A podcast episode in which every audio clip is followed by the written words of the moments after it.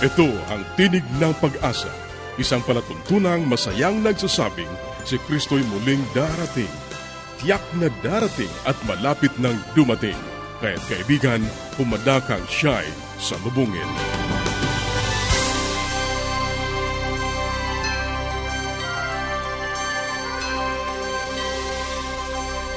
Ito ang Tinig ng Pag-asa, isang programang inihahatid ng Adventist World Radio at ako ang iyong kaibigan, Narcaranza, nag-aanyaya na samahan niyo kaming muli sa 30 minutong paghahayag ng mga kaalaman sa malusog na pangangatawan, masaya at matatag na sambahayan at higit sa lahat sa pagtuklas ng pag-asa na nagmumula sa salita ng Diyos. Tanging pagbati sa ating mga kababayang nakikinig sa iba't ibang lugar na naaabot ng ating programa sa loob at labas ng ating bansa. Maraming salamat sa inyong walang sawang pagsubaybay, ang pagpapala ng Panginoong Diyos at ang kanyang pag-iingat ang inyong patuloy na maging karanasan. At kay Jeter Lusa na hindi naibigay ang kanyang kompletong address, maaari mong i-text sa amin upang maipadala namin ang hinihingi mong aklat. Ganon din sa iyo kung hindi ka pa nakatatanggap ng mga aralin sa Biblia at ng aklat na aming ipinamimigay, sumulat ka lamang o kaya ay mag-text. Ang ating address, Tinig ng Pag-asa, P.O. Box 401, Manila, Philippines. Tinig ng Pag-asa, P.O. Box 401, Manila, Philippines. O mag-email sa tinig at awr.org. Tinig at awr.org. Maaari ka rin mag-text sa ating mga numero sa Globe 0917-1742-777. 0917-1742-777 at sa Smart 0968-8536-607. 0968-8536-607. 0917. Maaari ka rin magpadala ng mensahe sa ating Facebook page, facebook.com slash awr Luzon, Philippines. facebook.com slash awr Luzon, Philippines. Ang ating mga pag-uusapan ngayon sa buhay pamilya, mga batayang susuri sa ating pakikitungo sa tahanan. Sa gabay sa kalusugan, mga food supplement, maaari nga bang pagkatiwalaan at sa ating pag-aaral ng salita ng Diyos, patuloy nating tatalakayin ang mga paksang may kinalaman sa pagiging katiwala. Yan ang ating mga pag-uusapan dito pa rin sa Tinig ng Pag-asa. Manatili kang nakikinig.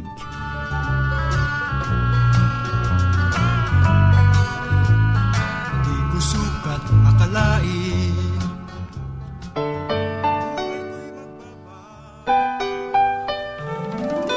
Tayong mga Pinoy, mataas ang pagpapahalaga sa pamilya. Walang hindi gagawin. Lahat kakayanin. Kahit buhay, itataya natin. Kahit anong hirap, kahit anong bigat. Wala yan, basta't para sa pamilya. Okay, nakatapos po tayo doon sa ating isang exercise number one na sinagawa. Ako'y natutuwa na kay aking makapiling. Bagamat hindi ko kayo nakikita, alam ko na isa o dalawa na nakikinabang dito at nagkakaroon ng uh, development sa kanyang pagiging may bahay o asawang lalaki ay isang malaki na pong gantimpala sa bawat sa amin. Okay, siguro tapos na po kayo sa inyong uh, ginawang listahan.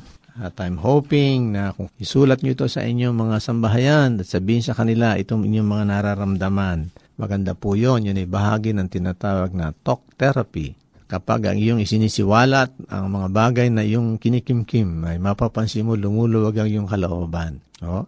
Kaya i-share nyo ito, hindi ng negatibong pamamaraan na may pagkutya o paghamak. Rather, uh, parang isinisiwalat na sarili. Maging maingat po lamang tayo na yung masyadong personal ay wag na nating ikwento sa ibang tao.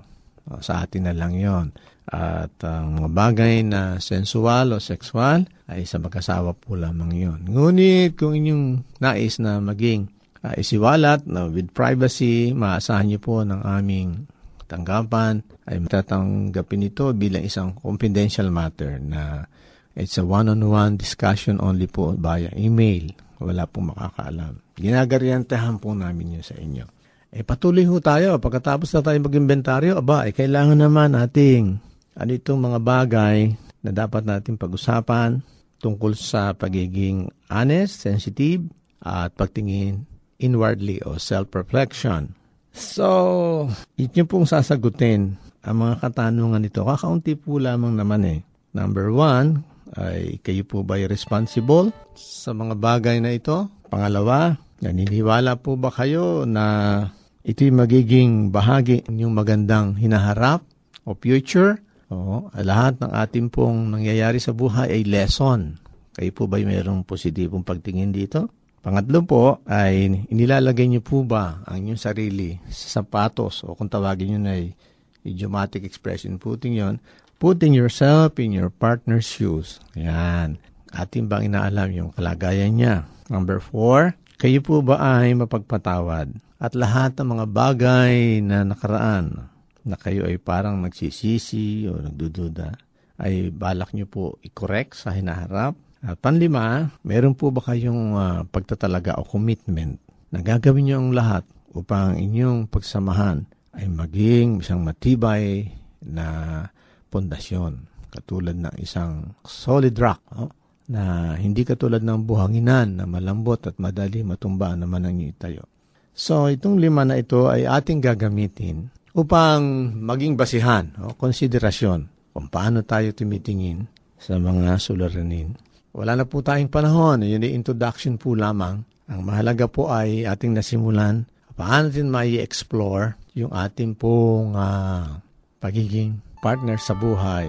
So, tingnan po natin sa limang paraan na ito. Aking inuulit. Ownership. Oh, responsible ka. Pag-asa, hope, empathy o paglalagay na yung sarili sa kalagayan ng iyong asawa. Pang-apat, pagpapatawad. Panlima ay pagtatalaga, commitment. Yan ang ating magiging basihan. At sa mga susunod na pag-aaral natin ay gagamitin natin ito. At aalamin natin kung paano nyo gegradean ang mga masalimuot na bagay from 1 to 5. Yung 5 po ay kayo ang responsable at number 1 ay parang nagtuturo kayo kung sino sin.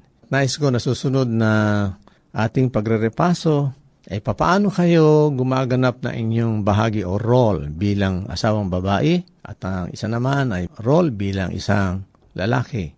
So, ang bawat isa ay mayroong responsibilidad, ang bawat isa ay mayroong magagawa para sa kabubuti ng pagsasama ng mag-asawa. So, sa muli, ito po si Jun Banag, nagpapaalam. Pero babalik po ako, huwag kayong magalala. Magandang araw po sa inyong lahat.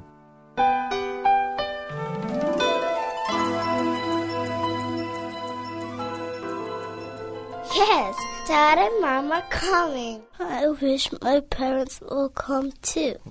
The best way to spend time? It's with family. Adventists care. Patuloy kang nakikinig sa Tinig ng Pag-asa. Kung mayroon ka mga katanungan o anuman ang nais mong iparating sa amin o kung nais mong magkaroon ng libreng aklat na aming ipinamimigay, sumulat ka lamang sa Tinig ng Pag-asa, P.O. Box 401, Manila, Philippines Tinig ng Pag-asa, PO Box 401, Manila, Philippines o mag-email sa tinig at awr.org. Tinig at awr.org. Maaari ka rin mag-text sa Globe 0917-1742-777. 0917-1742-777 at sa Smart 0968 8536 0968 0968-8536-607. Susunod, ang gabay sa kalusugan. Isang magandang araw po sa ating mga kababayan, sa ating mga tagapakinig, kung saan pong kadako man kayo ng mundo or ng Pilipinas na nakikinig, ako po'y bumabati sa inyo ng isang maganda at mapayapang araw. Sana po kayo ay nasa mabuting kalusugan at ang Panginoong Diyos sana ang laging pumapatnubay sa inyo. Ako po si Dr. Linda Limbarona, ang inyong doktor sa Himpapawid. Atin nga pong pinag-uusapan itong mga nagdaang araw ang tungkol sa paano ninyo malalaman kung ang mga produkto na nabibili, no, ang mga binebenta sa atin ng mga health products or yung mga natural remedies, no, herbal remedies, no, ito ba ay totoo o hindi. no? At sinasabi ko nga po, maaaring itong mga natural products na to ay totoo dahil ito ay as food supplement or maaring vitamina or maaring kagaya po ng mga regular vitamins, no? Yung mga antioxidant, mga vitamin A, vitamin B, vitamin C, no? Ngunit ang iba po kasi dahil nga po competition sa market, sa produkto nila, ito ay nadadagdagan pa or minsan sa pag-aahente nadadagdagan, ano? Let's say ito ay para sa cancer, ito ay para sa diabetes, no? Ito kung malabo ang mata mo, kung may katarata ka, makakalinaw ng mata, no? Yan po ang minsan sinasabi kung ikaw ay merong bato no sa abdo o kaya kung ikaw ay may bato sa kidney pag tinake mo to ay naku siguradong mawawala ano? Pagka po ang claim ay yung sigurado or maraming sakit ang nagagamot at one time then we have to think no? It's not only a waste of money it's also waste of precious time. Minsan baka lumala pa ang sakit. Alam niyo, minsan marami akong pasyente na nakikita sa clinic na by the time na ma-diagnose mo yung sakit, eh medyo may komplikasyon na dahil nagbabaka sakali na makuha ng mga herbal o kaya minsan imbis na yung pera ay magastos na sa pagbili ng talagang pagpapagamot ay naigastos muna doon sa mga natural medicine na yan. At yun nga po ang tinatanong kong huli, bakit nga ito ay mabiling mabili sa market, no? Kasi po, ang mga tao na madalas na naniniwala or ang nabibiktima po nito yung mga merong sakit na walang talagang specific na kagamutan, ano, kagaya nung cancer, yung arthritis, yung multiple sclerosis, although hindi karaniwan dito sa atin, o kaya yung mga asthma, yung mga may high blood, no? Ibig sabihin, yung matagalan ng gamutan, eh ito po ay sila ay madaling mapaniwala dahil syempre ito ang hinahanap nila, kaya kung ano yung sasabihin dun sa pagpo-promote, eh, paniniwalaan. At minsan, yung iba naman, gusto ng shortcut, no? To health. Ano yung shortcut to health? Kunwari, sasabihin, alam mo, ito, pag ininom mo, papayat ka. Kahit hindi ka na mag-exercise at kahit ganun pa rin ang dami ng iyong kain. Ano? Alam nyo, kahit saan kayo pumunta sa mga physical fitness instructor or sa mga doctors, ang sasabihin po, kailangan magkasama yan, ano, yung bukod sa pag-inom ng pampareduce, kailangan ay may kasamang pagda-diet at kailangan may kasamang exercise dahil yan po ay yung mga extra fat ng katawan kailangan ay ibe-burn. So kung ang gamot naman ay walang exercise na kailangan, ito ay ibabalot mo lang sa katawan mo, ikaw ay siguradong maglulus na ng weight, ay kailangan mag-isip po tayo niyan, ano? At minsan yun naman pong claim ay instant naman na pagpapa-build up ng muscle sasabihin, o gusto mong maging macho ka agad. So, inumin mo to, magbi-build up ang muscle mo. Well, mayroong mga ganyang klaseng gamot, pero it's not medicine, but it's harmful to the body in the long run. Ano? Like yung mga steroids, pag tinake mo yan, pwede kang tumaba dyan, pwede kang magka-muscle dyan, or pwede kang bumigat, pero hindi yan ang natural way dahil abnormal na taba yan o kaya nagre-retain ka lang ng fluid. Yun namang pagpapareduce, minsan sasabihin, irarap around mo lang yan sa katawan, papawisan ka na, gagaang ka na. Well, totoo yan kasi baka ma-dehydrate ka. Sabi na, nababawasan lang yung fluid mo sa katawan kaya you lose 1 or 2 pounds. Pero sa totoo, yung fat cells mo ay hindi nare-reduce. Ngayon, babalik po tayo dun sa mga cancer patients. Madalas po, sila ay nagre-resort sa ganitong mga gamot, no? Alam nyo, I was really hopeful na sana totoo nga ito, pero in the end, wala ring well-based study na na-produce. Well, hanggang dito na lang muna tayo. Hanggang sa susunod, meron pa tayong mga ilang bagay na pag-uusapan tungkol dito sa mga natural products na to kung paano malalaman kung totoo o hindi. Salamat po sa inyong lahat. Paging Dr. Rodriguez, you're needed at room 321. Mrs. Martinez, kailangan na po nating i-dialysis ang asawa ninyo. New outlook and a healthy lifestyle makes a big difference. Adventists care. Ang inyong napakinggan ay ang bahaging gabay sa kalusugan at bago tayo dumako sa pag-aaral ng Biblia, muli ka naming inaanyayahan kaibigan na makipag-ugnayan sa amin. Anuman ang nais mong iparating, maaari kang mag-email sa tinig at awr.org. Tinig at awr.org o kaya ay mag-text sa Globe 0917 1742 777 0917-1742-777 at sa Smart 0968-8536-607 0968-8536-607 o kaya ay magpadala ka ng mensahe sa ating Facebook page facebook.com slash awr Luzon, Philippines. Facebook.com slash awr Luzon, Philippines Dadako na tayo sa pag-aaral ng Biblia. Kumusta ka kaibigan? Napakabuti ng ating Diyos sa atin na napat sa araw-araw kanyang pinapalasap, ang kanyang pag-ibig, ang kanyang maraming biyaya ay kanyang pinagkakaloob. Muli, narito ang iyong kaibigan sa Himpapawid, Pastor Romeo Mangiliman. Patuloy tayo sa ating serye na may kinalaman sa pagiging katiwala at ito ay tungkol sa grace in giving. Nais kong gamitin natin ang pangalawang sulat ni Apostol Pablo sa taga-Korinto Kapitulo 8. Ang wika ni Apostol Pablo ay ganito, simula sa versikulo 1. Bukod dito, mga kapatid, ay ipinatalastas namin sa inyo ang biyaya ng Diyos na ipinagkaloob sa mga iglesia ng Laodicea. Binabanggit ni Apostol Pablo ang biyaya ng Diyos. Kaya nga ang ating subject matter o ang ating panag-aaralan ay may kinalaman sa biyaya ng Diyos. At ito ay biyaya sa pagibigay. Ginamit ni Apostol Pablo ang mga kaanib ng iglesia sa Macedonia.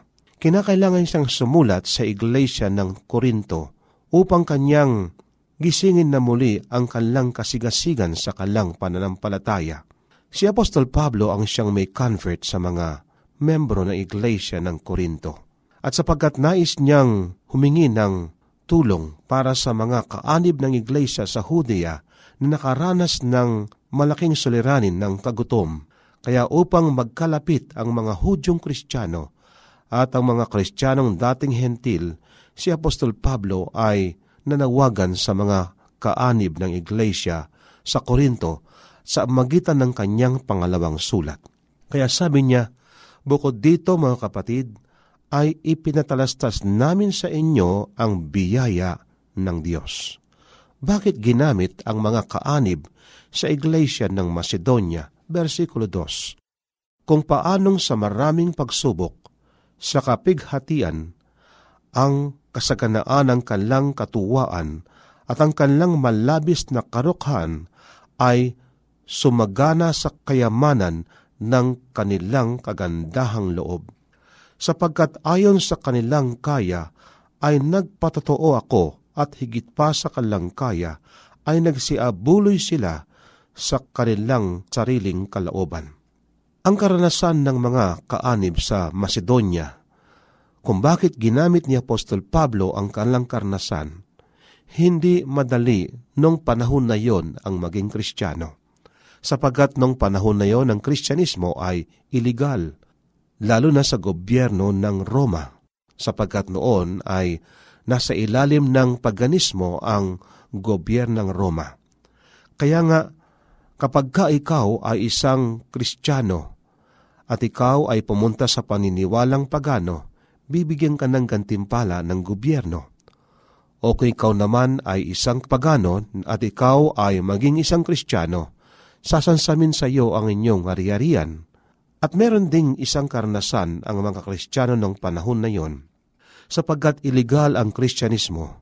Kung minsan ang mga Kristiyano ay sinusunog ng buhay, merong isang karanasan, isang babaeng bagong panganak ng kanyang sanggol, na samantalang dalada niya ang kanyang anak na bagong panganak, ay pinaharap siya sa isang rebulto. Ito ay rebulto na kumakatawan kay Caesar pinapasabi ang mga katagang Kuryos o Kaisaros ng kahulugan nito ay si Caesar ang Panginoon.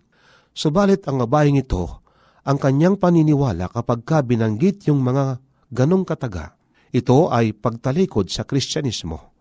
Kaya sa halip na sabihin niya yung Kurios o Kaisaros na si Caesar ang siyang Panginoon, ang nabanggit ng babaeng ito, Kurios o Kristos, ng kahulugan nito, si Kristo ang siyang Panginoon. Kaya sa oras ding yon, ang abaying ito ay inilagay sa gitna ng tsatro. Noong unang panahon, ang mga gumaganap ay nasa gitna. At samantalang nasa gitna ang babaeng ito, dala niya ang kanyang anak na bagong panganak, ay pinalabas ang mga leon na mabangis. At pagkatapos, pinakain ang babae at ang kanyang anak na bagong panganak sa mga leon. Kung ikaw ang asawa ng babaeng iyon, ano ang iyong pakiramdam? O kung ikaw ay anak ng babaeng yun na iwan sa tahanan, ano kaya ang iyong pakiramdam? Inaasama-sa mo ang iyong nanay ay babalik muli sa iyong tahanan, subalit hindi na maaring makabalik pa. Yan ang karnasan ng mga Kristiyano ng panahon na yon. Kaya nga ang sabi sa ating Biblia versikulo 2, kung paanong sa maraming pagsubok, sa kapighatian, ang kasaganaan ng kanilang katuwaan at ang kanilang malabis na karukan ay sumagana sa kayamanan ng kanilang kagandahang loob.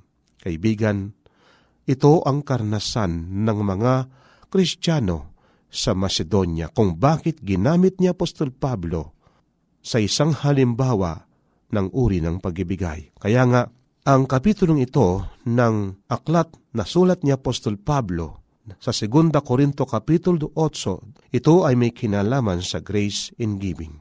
Hindi lamang basta nagkaloob sila. Ang wika sa atin sa versikulo 4, na lubhang ipinamanhik sa amin ang tungkol sa biyayang ito at sa pakikisama sa pangangasiwa ng mga buloy sa mga banal. Hindi lamang basta nagkaloob sila, kaibigan, kundi sa kanilang pagkakaloob, kanilang ipinakiusap kay Apostol Pablo, nawa tanggapin ni Apostol Pablo ang kalang kaloob. Sang ka makakita ng tumutulong, nagkakalaob, nakikiusap pang tanggapin ang kanyang kalaob. Bakit nagawa ito? Versikulo 5 At ito ay hindi ayon sa aming inaasahan, kundi ibinigay muna nila ang kanilang sarili sa Panginoon at sa amin sa pamamagitan ng kalaoban ng Diyos. Kung bakit nagkaroon ng isang uri ng pagibigay na ginawang halimbawa ni Apostol Pablo ay sapagkat bago sila nagkalaob para sa pangangailangan ng iglesia at ng iba, ay kanlamunang ipinagkalaob ang kanilang sarili. Kaibigan, napakahirap magkalaob kung ang iyong puso ay wala sa ating Panginoon. Pero sa oras na ating ipinagkaloob ang ating sarili, ang ating puso sa ating Panginoon, ano man ang kailangan ng ating Panginoon sa kanyang gawain, ito ay ating ipagkakaloob. Meron ding binabanggit ang ating Biblia na ito ay sa sulat ni Haring Solomon na napat kanyang sinabi na wag nating kalimutan ang mga dukha sa ating paligid, ang mga taong mahirap na kailangan nila ang tulong, sapagkat ang mga dukha ay mga taong nangangailangan ng kalinga para sa iba. Ang sabi nga dito, sa Kawikaan, Kapitulo 28, versikulo 27, Siyang nagbibigay sa dukha ay hindi masasalat. Ngunit siyang nagkukubli ng kanyang mga mata ay magkakaroon ng maraming sumpa. Kaibigan, napakaliwanag ng ating Biblia.